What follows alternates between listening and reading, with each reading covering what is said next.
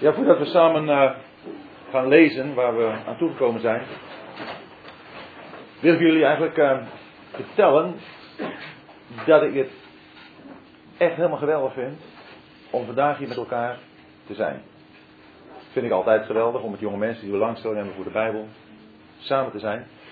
Maar ik moet zeggen dat dat me steeds, uh, ja, dat dat me steeds meer grijpt, aangrijpt ook dat er nog jonge mensen zijn die naar het woord van God willen luisteren. Te meer omdat ik de afgelopen dagen met ja, zeker drie uh, gevallen ben geconfronteerd. Die me zo weer onder de indruk gebracht hebben van de betekenis van de waarde van het woord. Dat alleen in staat is om voor afwijkingen te bewaren. En dat is dan het negatieve, het bewaart je voor afwijking. Maar het positieve is dat het je gewoon zo'n zo een, een vulling voor je leven geeft. Zo'n zo'n indrukwekkende betekenis voor jouw leven geeft. In het uh, zijn van wie je bent. He, dat is in het begin ook dat lied ook een beetje naar voren gekomen. Zijn van wie je bent, van wie je mag zijn. Van de ruimte die je moet hebben om je te ontwikkelen tot iemand die de Heer bedoeld heeft dat je bent. Maar hij heeft een plan met jou. Weet je, met mij ook. En je bent zo, zo belangrijk voor hem dat hij zijn zoon daarvoor wilde geven. Je bent zo belangrijk voor hem dat hij ook een, een boek heeft gegeven. Waarin hij laat zien wat hij van jou wil maken. En dat is gelijkvormig aan zijn zoon. En juist in deze brief gaat het over de zoon. Over de zoon van God als het eeuwige leven. Dat jij, als je de Heer Jezus kent, en ja, zo zitten we hier, hè, we zijn hier allemaal mensen die beleden hebben zondaren te zijn en de Heer Jezus nodig te hebben. Kinderen van God. En daarin bevestigd te worden. Daarin te groeien. En daarin hebben we verschillende, en dat hebben we ook in 1 Johannes 2 gezien, daar hebben we verschillende groeistadia.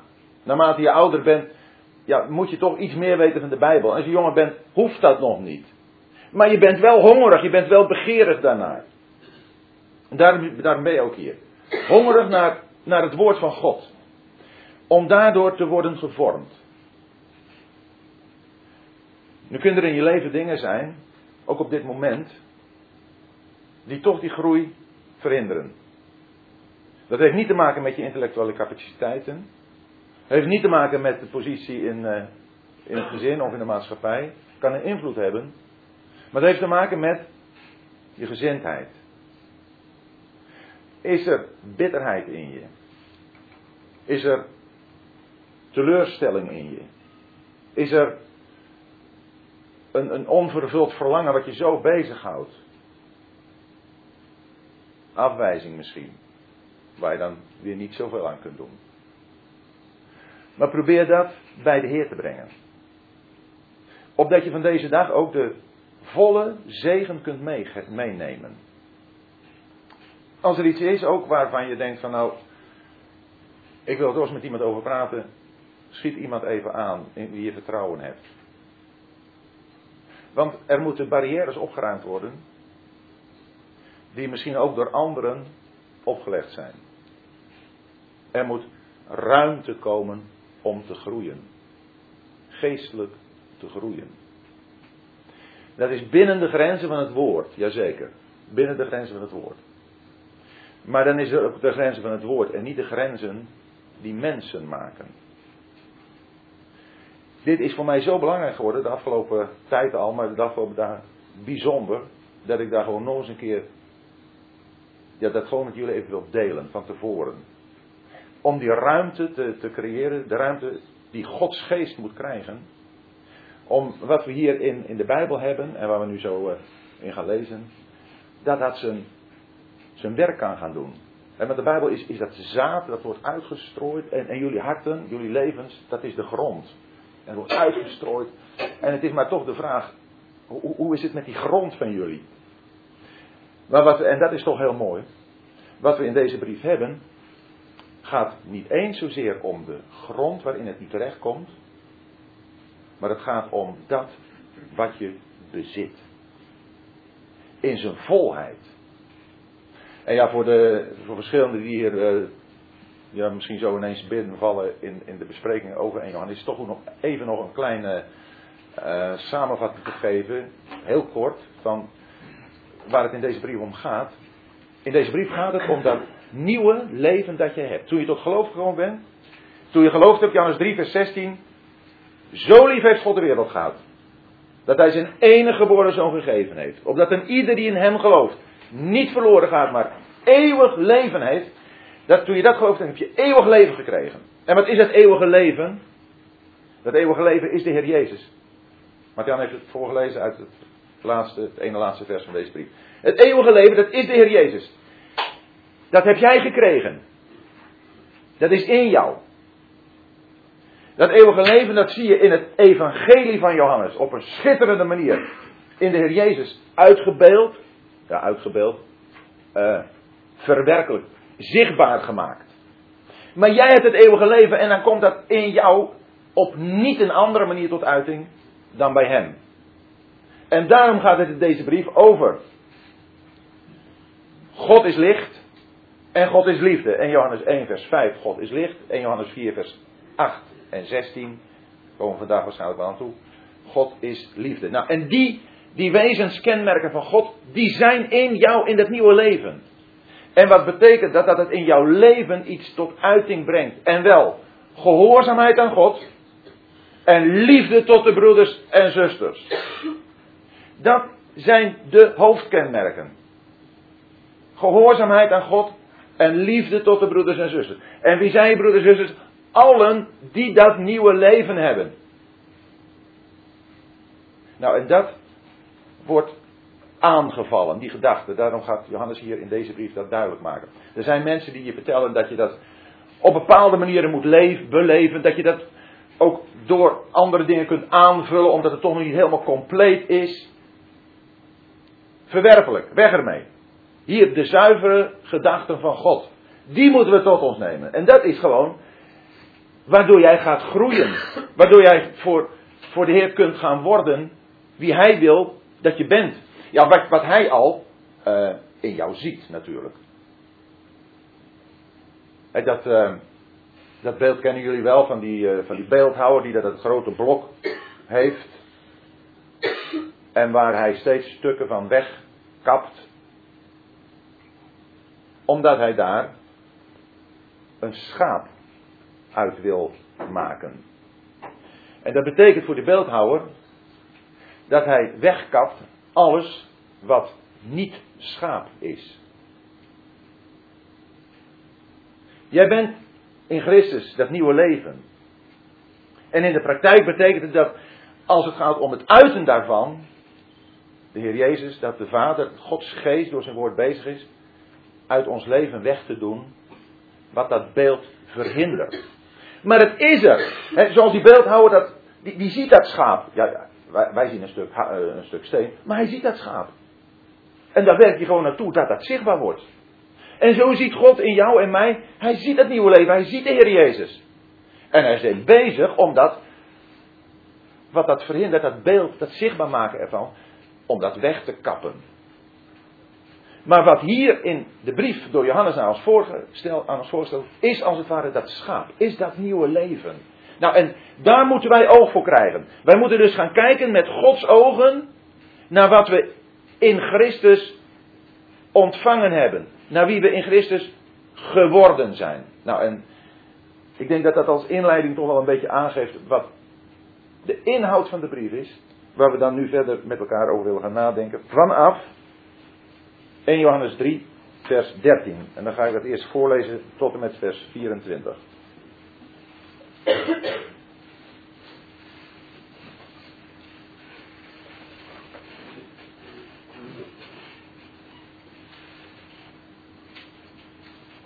Johannes 3, vers, 4, vers 13. Eh, en verwondert u niet, broeders, als de wereld u haat. Wij weten dat wij uit de dood zijn overgegaan in het leven, omdat wij de broeders lief hebben. Wie zijn broeder niet lief heeft, blijft in de dood. Ieder die zijn broeder haat, is een mensenmoordenaar. En u weet dat geen mensenmoordenaar eeuwig leven in zich heeft wonen. Hieraan hebben wij de liefde gekend, dat Hij zijn leven voor ons heeft afgelegd. Ook wij behoren het leven voor de broeders af te leggen. Wie nu aardse goederen heeft en zijn broeder gebrek ziet lijden en zijn hart voor hem sluit, hoe blijft de liefde van God in hem? Kinderen, laten wij niet lief hebben met het woord of met de tong, maar met de daad en in waarheid.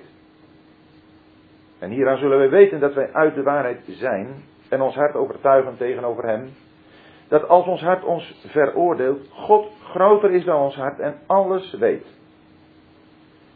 Geliefden, als ons hart ons niet veroordeelt, hebben wij vrijmoedigheid jegens God. En wat wij ook bidden, ontvangen wij van Hem, omdat wij Zijn geboden bewaren en doen wat voor Hem wel behagelijk is. En dit is Zijn gebod. Dat wij geloven in de naam van Zijn Zoon Jezus Christus en elkaar liefhebben, zoals Hij ons een gebod gegeven heeft. En wie Zijn geboden bewaart, blijft in Hem. En Hij in Hem. En hieraan weten wij dat Hij in ons blijft, aan de geest die Hij ons gegeven heeft. Ja goed, ik heb als voorbereiding de brief nog eens een keer helemaal doorgelezen, nog eens weer op me in laten werken. En wat me opnieuw opviel, dat is de hele eenvoudige woorden die Johannes gebruikt. Het is al een keer eerder gezegd, Johannes die heeft een beperkte woordenschat, om het zo te zeggen. Maar de betekenis, de diepte, de inhoud van die woorden, ja, die is onmetelijk. Want het gaat over het eeuwige leven. Ik heb me wel eens afgevraagd, waarom heeft God ons nou niet in, in twee zinnen uh, gezegd hoe we moeten leven? Dat heb je met het regeerakkoord. Dat moet eigenlijk op een A4'tje of twee A4'tjes kunnen. Maar dat worden steeds dikke boekwerken. Waarom heeft de Heer ons nou niet gewoon even, ja, om mijn part de tien geboden, waarom heeft hij daar niet bij gelaten? Waarom is een boek dat bestaat uit 66 boeken nodig? En waarom is Johannes in zijn brief, waarom heeft hij daar vijf hoofdstukken nodig? Wel, dat is toch omdat wij het nodig hebben om de waarheid van God van zoveel verschillende kanten te bekijken. Om enigszins een indruk te krijgen van wie God is, van wie de Heer Jezus is. Om meegenomen, meegetrokken te worden in wat zijn hart bezighoudt. Want er staat geen woord te veel in de Bijbel en geen woord te weinig. Dat is ook hier in deze brief. Geen woord te veel. Soms denk je, ja, maar dat hebben we al een keer gehad. En dan staat het of net even anders, of het staat er even in een andere samenhang. En zoals gezegd staat in 1 Johannes 4, vers 8 en vers 16: God is liefde. Ja, waarom is dat? Dat zullen we wel zien, maar God die is er zo mee bezig om ons zijn gedachten bekend te maken dat hij dat op een hele, ja, heel veel variaties daarvoor gebruikt. Heel veel manieren daarvoor gebruikt. Omdat hij het nodig vindt. En omdat hij weet dat wij dat nodig hebben. En we leven natuurlijk in een tijd waarin alles heel snel gaat. Het moet in turbotaal, sms-taal. Het moet. Uh, en we zijn nauwelijks meer gewend om wat langere zinnen te lezen. Er is iemand, die, er is iemand die, die, eh, die ontdekte bij zichzelf hoe moeilijk hij zich kon concentreren op gewoon een stuk tekst. Omdat hij zich realiseerde ineens, ik ben helemaal in mijn denkwereld gevormd door de zepcultuur. Er is overal kort even kennis van nemen. En gewoon een gedegen studie ergens van maken. Een lab tekst helemaal goed doornemen. Door de tekst, zoals het gezegd is, heen kruipen. Dat, dat gebeurt nauwelijks meer. Gebeurt nauwelijks meer. En dat is wat we nodig hebben. En de duivel die is er natuurlijk, die heeft er alle baat bij. Dat wij niet meer is een uur gewoon bijbelstudie kunnen doen. Het preken moet 20 minuten hooguit duren, want anders kunnen we het niet meer bevatten. Dat is natuurlijk grote onzin. Dat wordt ons aangepraat. Het gaat gewoon om onze interesse. Want waar wij belangstelling voor hebben, daar kunnen we uren over praten. Daar kunnen we uren naar kijken. Daarom betekent het, wat is de interesse van mij voor de Bijbel voor Gods gedachten? Niet als een boek van, nou, ook interessant om te weten, maar werkelijk de overtuiging, dit is het levende woord. Dan ga je lezen. En dan ga je ontdekken dat de kenmerken van het nieuwe leven, en dat gaat het, uh, Johannes hier duidelijk maar, dat een kenmerken van het nieuwe leven, ja, totaal geen aansluiting vinden bij de wereld. Om nog even te kijken naar het vers hiervoor. In vers 12.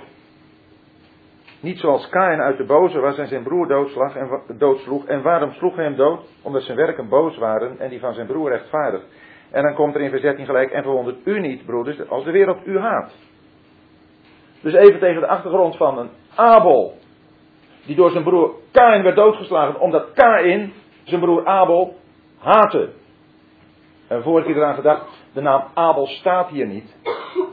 Er staat niet Kain sloeg zijn broer Abel dood, sloeg zijn broer dood. Om de nadruk erop te leggen dat waar er geen leven uit God is, jij en ik rekening zullen moeten houden met de haat van dat publiek, van die mensen.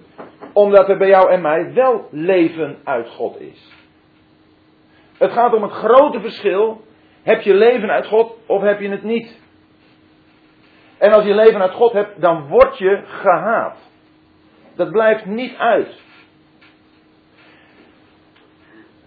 Wij voelen allemaal wel dat onze uiting van het nieuwe leven, dat dat best allemaal beter kan. En dan ga ik verschillende keren ook nu weer zeggen, maar daar gaat het niet om. Dat het wat zwakjes bij ons tot uiting komt. Het gaat om het feit dat je het bezit. En het feit dat je het bezit, dat wekt de haat van de wereld op. Dat zie je zelfs bij de meest ontrouwe gelovigen die we in de Bijbel hebben, dat is Lot. Als je alleen het Oude Testament zou lezen, dan zou je niet weten dat Lot een gelovige was. Het Nieuwe Testament geeft aan dat Lot een rechtvaardige ziel had die kwelde bij het zien van de ongerechtigheid. Maar wat, wat zie je als Lot die twee engelen op bezoek krijgt en hij wil ze afschermen voor, uh, voor de mensen van Sodom, dan zeggen die mensen van Sodom, wat wil deze vreemdeling hier? Uiteindelijk zien ze dan toch dat Lot niet één van hen is. Er is nieuw leven. En het nieuwe leven, dat roept, dat wekt de haat van de wereld op. Daar krijg je gewoon mee te maken. Omdat dat nieuwe leven jou tot andere daden, ja tot andere overwegingen brengt dan de mensen die in de wereld leven. En daarom hoef je je niet te verbazen als de wereld je haat. Verwondert u niet, zegt Johannes. Ja, ik denk dat het best wel eens bij onze vragen zijn. Ik verbaas me er eigenlijk over dat ik zo weinig haat ervaar. En toch gaat het hier niet daarover. Het gaat erover dat je het nieuwe leven hebt.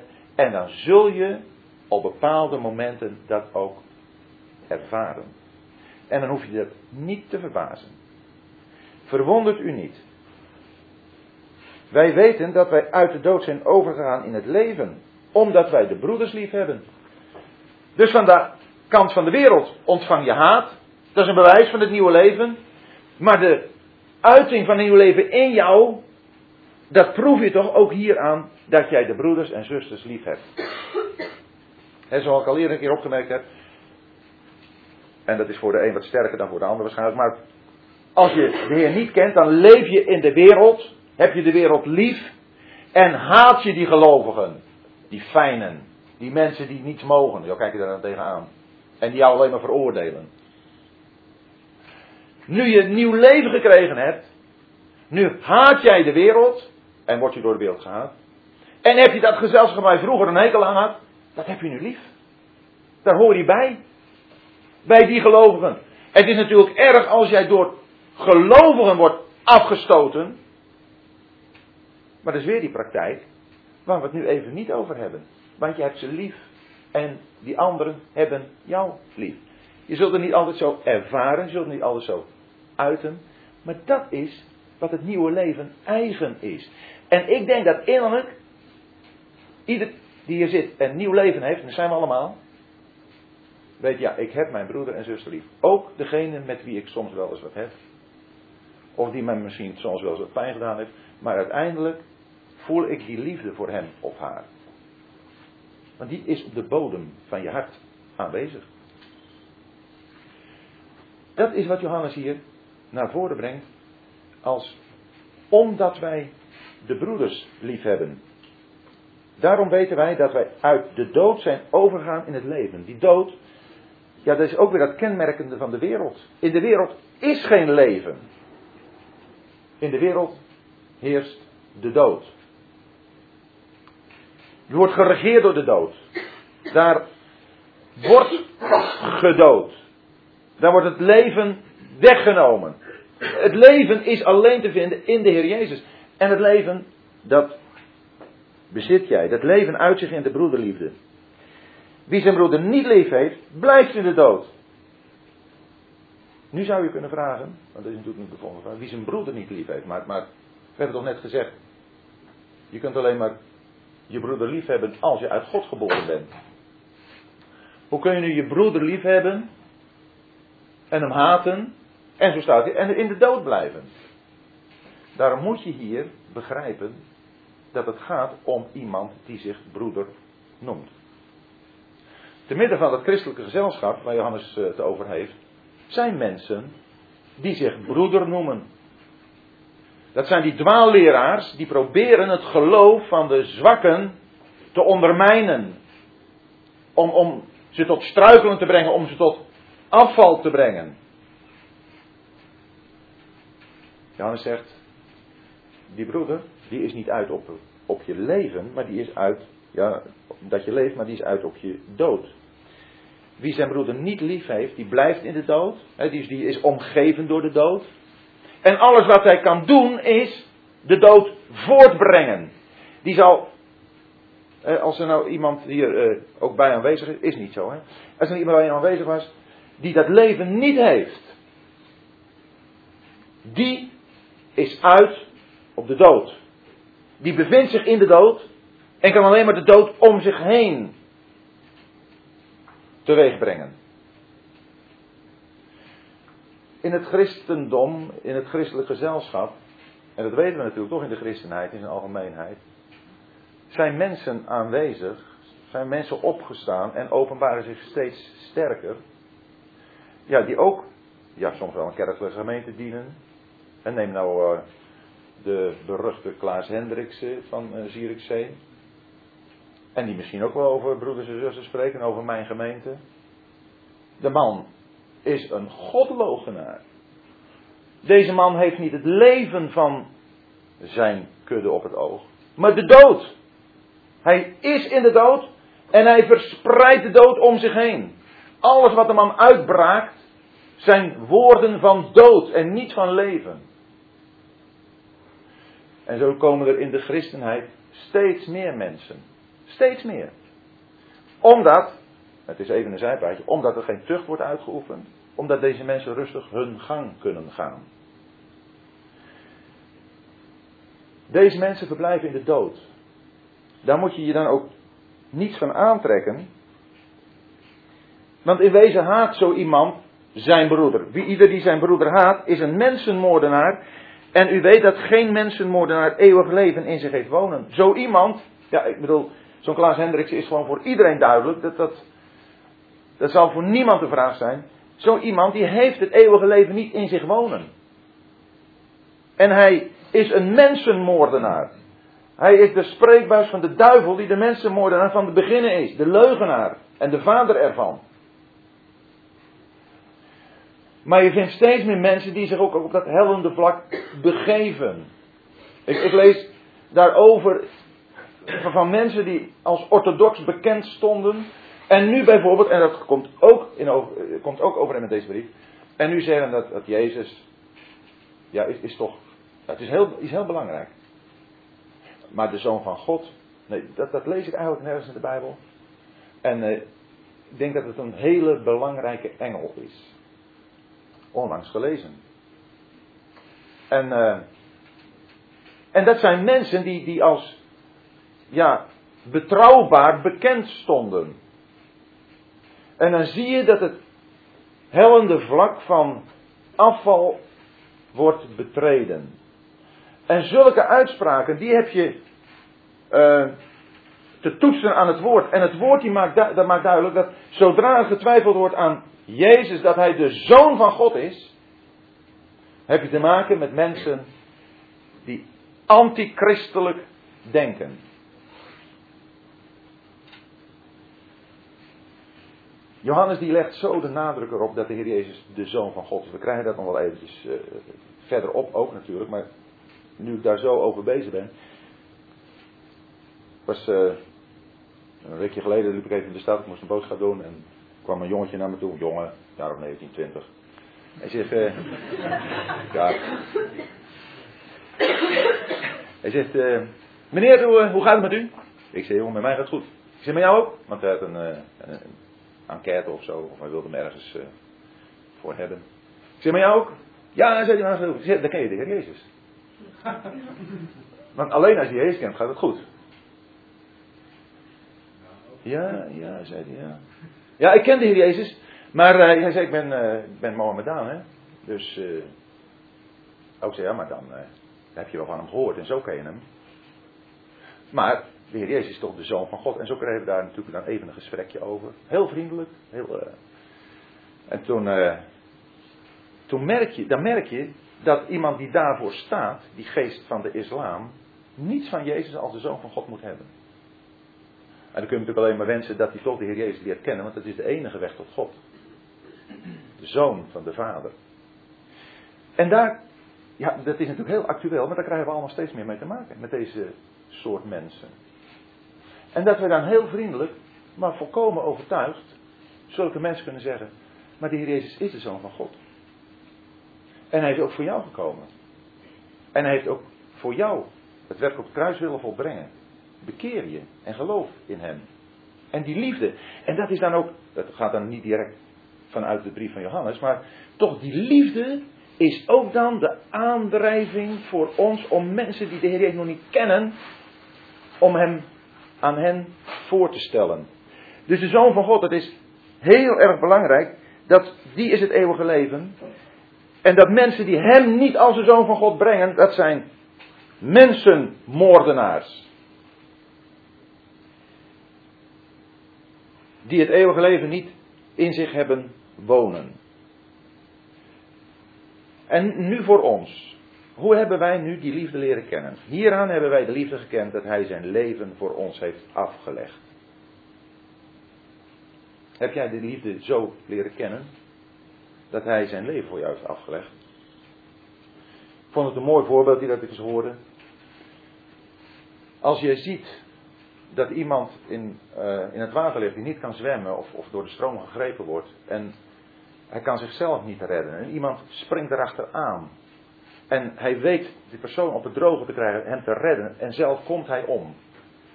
Omdat hij toch meegesleurd wordt dan zie je in die persoon die daar die ander naast springt om hem te redden en eigenlijk ook nog redt, dan zie je in die persoon liefde. Maar dat is afstandelijke liefde. Maar nu leg jij er in het water. En nu dreig jij te verdrinken. En iemand springt jou achterna. En hij brengt jou op het droge. En hij verdrinkt daarbij zelf. Dan ervaar je liefde. Dan is het liefde die jou raakt, ten diepste. En dat is het. Wij moeten niet praten afstandelijk over liefde. Ja, moeten. Als je de liefde kent, dan kun je niet anders dan daarvan getuigen. Daarom is het zo belangrijk om veel meer van die liefde onder de indruk te komen. Jan zegt hier, hieraan hebben wij de liefde gekend, dat hij zijn leven voor ons heeft. En dan staat hier niet gegeven, maar afgelegd.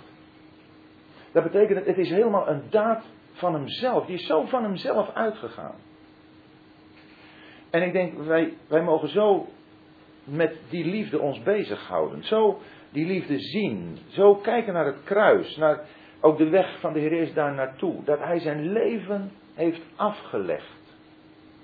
En denk erom, dat is voor de Heer Jezus niet zomaar even iets geweest. Als je in de psalmen leest wat het hem gekost heeft, wat, wat er door hem is heen gegaan, waar, waar, dan. Ja, ik denk ook dat een van de aspecten van het leven van vandaag is dat een, mensenleven zo weinig meer telt. Als wij over uh, aanslagen horen waarbij 50 of 100 mensen omkomen, dan vinden we dat erg. Maar dat is ergens ver weg. En we denken er niet meer aan. Als het wat dichterbij is, dan spreekt hij wat meer aan. Maar ook dan kun je eraan gaan wennen. En als je veel geweldsfilms ziet waarin de mensenleven helemaal niet telt, dan zegt het geven van het leven, zegt hij eigenlijk nauwelijks meer iets. Maar dat er iemand geweest is, de Heer Jezus, die zijn leven heeft afgelegd. En dat gebeurde onder het oordeel van God over mijn zonden. En dat hij dat vrijwillig heeft gedaan. Uit liefde voor mij. Omdat ik mijzelf niet kon redden en anders voor eeuwig naar de hel ging.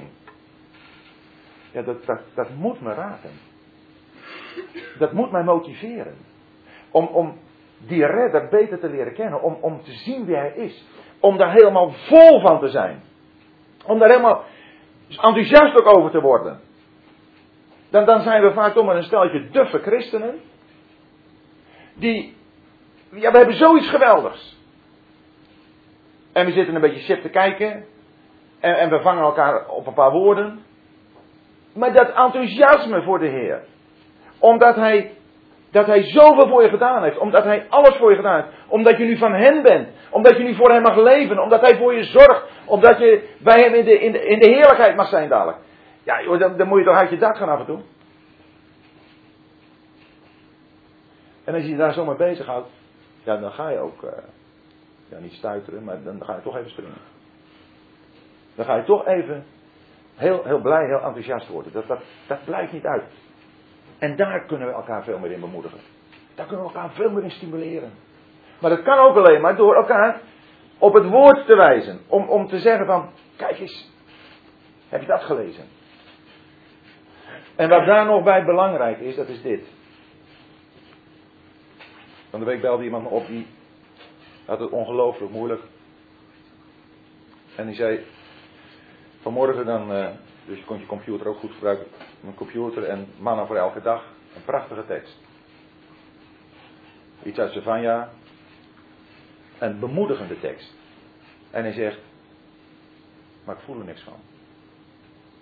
Ik zit zo in nood. Ik, ik wil zo graag steun eraan hebben. En, en hoe krijg ik dat nu voor elkaar? Hij haalde het echt uit. Nou, misschien niet zo extreem, maar de ervaring zullen we toch ook allemaal wel een keer hebben. Dat als je in nood zit, als je het moeilijk hebt, en je leest erbij en je zegt, ja maar het doet me niks meer.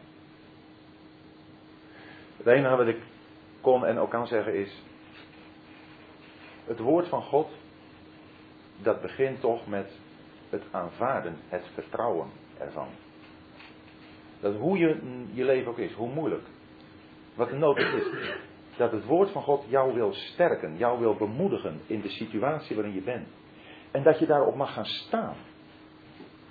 Want als je gaat twijfelen aan God, twijfelen aan zijn liefde, ja, dan, dan is er eigenlijk geen, geen redding meer mogelijk. Dan, dan, dan heeft de duivel in wezen al winst geboekt.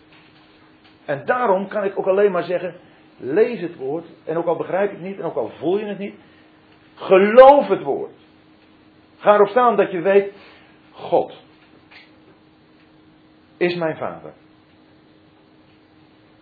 En het loopt hem niet uit de hand. Hij is met me bezig. Hij kent mijn omstandigheden. En die liefde van hem, die heb ik tenslotte op het hoogste gezien in het geven van zijn zoon. Geloof je dat? En hij zei, ja heer, dat geloof ik. En die liefde, in die liefde ben je dan ook geborgen. In die liefde mag je je aanvaard weten. Met alles wat je bent. Met alle nood en alle problemen. Dat betekent niet dat je je problemen helemaal zult vergeten of dat ze allemaal worden opgelost. Maar je mag weten dat Hij bij je is in die problemen met zijn liefde. En daarom, is een heel belangrijk woord uit Judas, staat er ook, bewaar jezelf in de liefde van God. Dat is een opdracht. Bewaar jezelf in de liefde van God. Dat je je bewust blijft, Gods liefde rust op mij. Ja, het gaat niet om zonden. Als je een zondige weg gaat, dan rust Gods liefde niet op jou. Maar de liefde van God rust op jou. En dat mag je dan ook vasthouden. En dat is wat bemoedigt. Dus hieraan hebben wij de liefde gekend. Stel we het met elkaar vast. Hieraan hebben we de liefde gekend. Dat hij zijn leven voor ons heeft afgelegd. Stel we het met elkaar vast? Ja, dat stellen we met elkaar vast. Dat is allemaal voor jullie heel dan.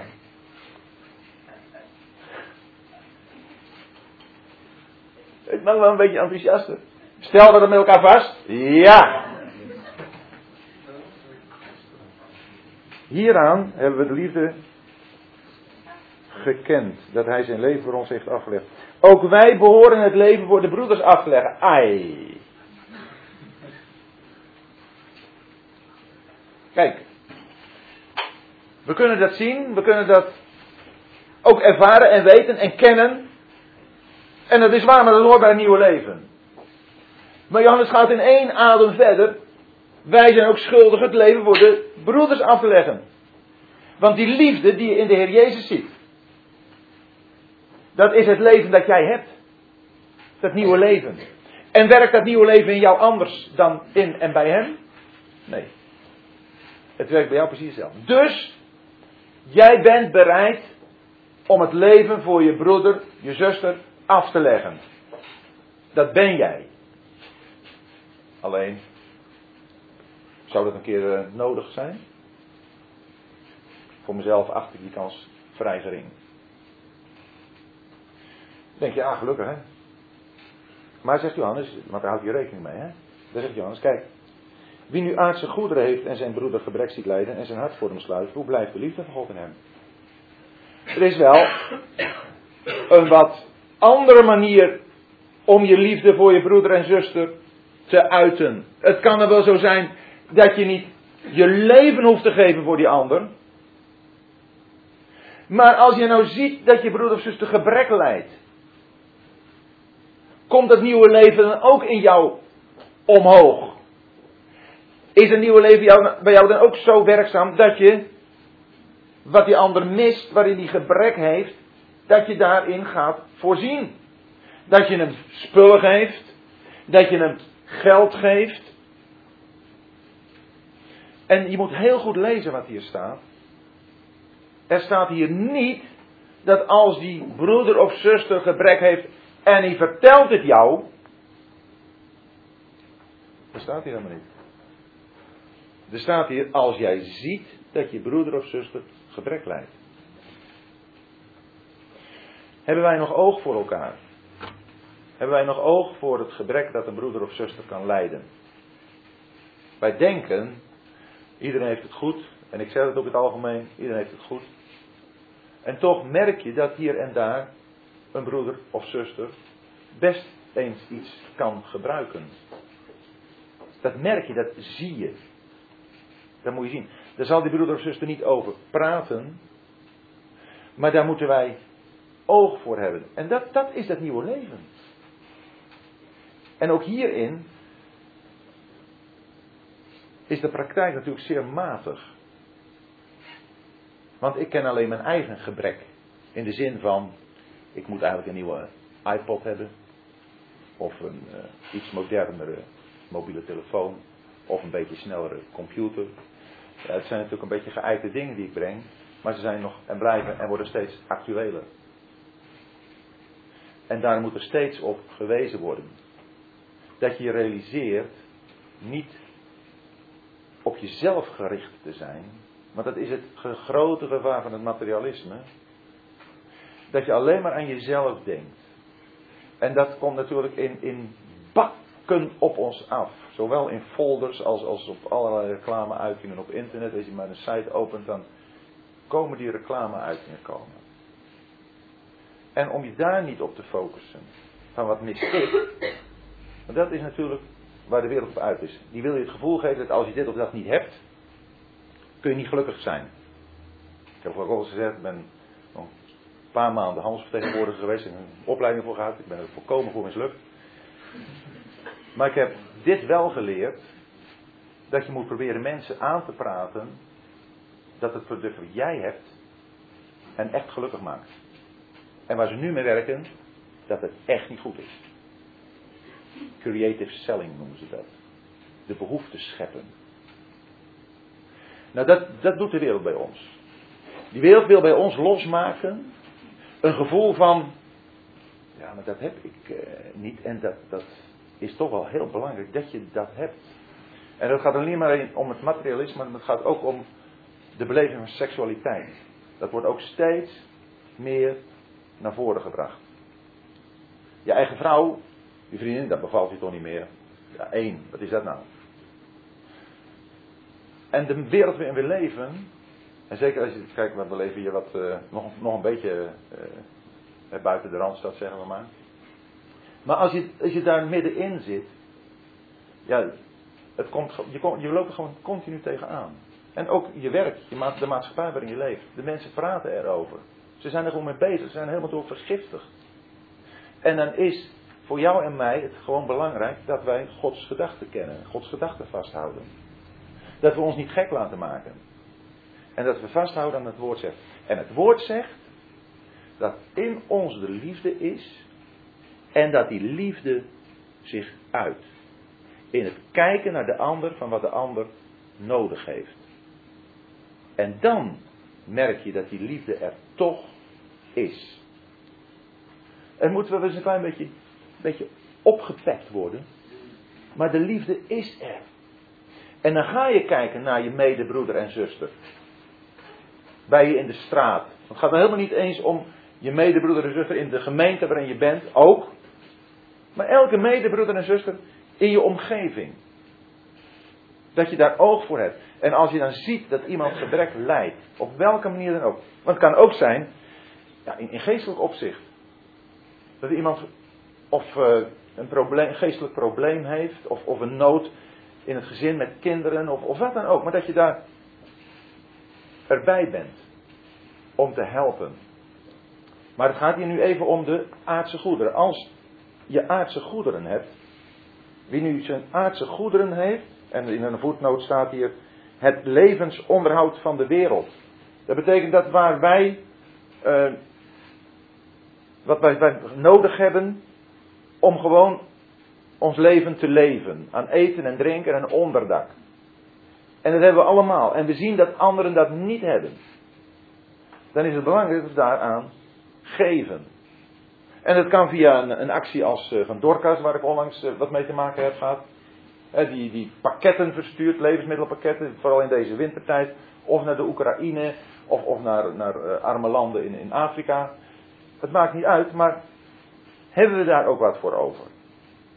Het kan best zijn dat, dat de Heer je zo ook daar op attent maakt. Gewoon dat, dat er weer iets, iets gaat werken van, werkt zo ontzettend goed. En wat moet ik met al dat geld dat ik heb? Ja, vanuit het wel zo? Wat je mee moet? Dan heb je aardig wat. Het gaat erom dat je bereid bent om wat je hebt te investeren voor de Heer. Je hebt het niet voor jezelf. Je hebt niets voor en van jezelf. Je hebt het voor de Heer. En laten we dat eens meer gaan inzetten. Gewoon, want, want het nieuwe leven is, is praktijk. Het nieuwe leven is leven. Het nieuwe leven is niet kennis. Het nieuwe leven is beweging, is, is naar anderen toe doorgeven. En dat is wat God gedaan heeft. God heeft zijn zoon gegeven. En in die gave, ja, dat is heel mooi. In 2 Corinthians 8 en 9, dan gaat het over geven. Gewoon het hele praktische geven. Daar waar het nood is. En die twee hoofdstukken besluiten met: God zij dank voor zijn onuitsprekelijke gave. God is de grote gever. Maar dat hebben wij toch ervaren. Hieraan hebben wij de liefde gekend dat hij zijn leven voor ons heeft afgelegd. Daar, hebben we toch even, daar moeten wij continu aan herinnerd worden. Maar daar moeten we in staan. Dat, dat moet in ons leven. En dan ga je alles wat je hebt, gewoon in dat licht bekijken. En dan ga je denken van, Heer, wat kan ik hiermee doen voor een ander? Heer, open mijn ogen om te zien waar gebrek is. Dat ik daar misschien iets kan betekenen. En ook zoals ze zegt, met je geestelijke capaciteiten. Met de aandacht die je misschien iemand kunt geven. Al is het alleen maar aandacht. Een beetje tijd geven aan iemand. We hebben geen tijd meer. We hebben ja, geld genoeg en geen tijd. En we kunnen het niet afkopen. Maar investeer. Geef. Laat het nieuwe leven werken. Laat het eens vrij uitstromen. Een tekst die me heel erg stimuleert om zoveel mogelijk uit te delen, te geven, in, welke vorm ook. Hey! In welke vorm ook. Dat is die tekst uit, uit Johannes 7, eh, waar de Heer Jezus zegt: Wie in mij gelooft, stromen van levend water zullen uit zijn binnenste vloeien. Stromen van levend water uit zijn binnenste. Dat, is een verlangen dat er anderen tot leven komen. En dat kan door, doordat je iets, iets aardigs geeft of doordat je iemand helpt. Maar stromen van levend water. Maar het zijpelt er maar een beetje bij ons uit. Het druppelt er soms van uit. Jongen, de Heilige Geest, die is ons gegeven door de Heer Jezus, de verheerlijkte Heer van de hemel. Daar komen we ook nog over te spreken. Maar die wil stromen van levend water door ons heen laten vloeien. En we dempen dat maar, we gooien dammen op. Alsjeblieft zeg, weg met die dammen. Laat de geest stromen. En dat heeft te maken met dat nieuwe leven. Met hoe het nieuwe leven zich uit. Hoe het nieuwe leven kijkt en waarneemt. En hoe het nieuwe leven handelt. Dus de kans dat je je leven moet inzetten, geven voor je medebroeder en zuster, is gering. Maar de kans dat jij ziet dat een broeder of zuster gebrek lijdt, is vele malen groter. Als hij niet vele malen groter is, dan betekent dat het nieuwe leven bij jou gewoon gedempt wordt op de een of andere manier. Maar het nieuwe leven is er en die wil dat. En dan ga je kijken en dan ga je ook handelen. Dan ga je ook je leven, je levensonderhoud op die manier gebruiken en inzetten voor anderen. Ja, we gaan zo pauzeren. Want als je dat niet doet. Heel goed, Martiano, want ik vergeet de tijd. Als je dat niet doet, dan betekent dat je je hart voor hem sluit. En hoe blijft de liefde van God dan? Dan is er geen liefde van God. Dat betekent niet dan hoe blijft de liefde van God in hem dat de liefde er was en er weer uitgaat. Maar de betekenis is hoe verblijft de liefde van God in hem. De liefde van God heeft dan geen verblijf. Die is er niet. Dus, jongelui, dat nieuwe leven krijgt kansen te over. Laten we die benutten. En nu krijgen wij koffie. Ik stel voor om, we een half uur pauze. Ik stel voor om 20 minuten te drinken en te kletsen en te doen. En dan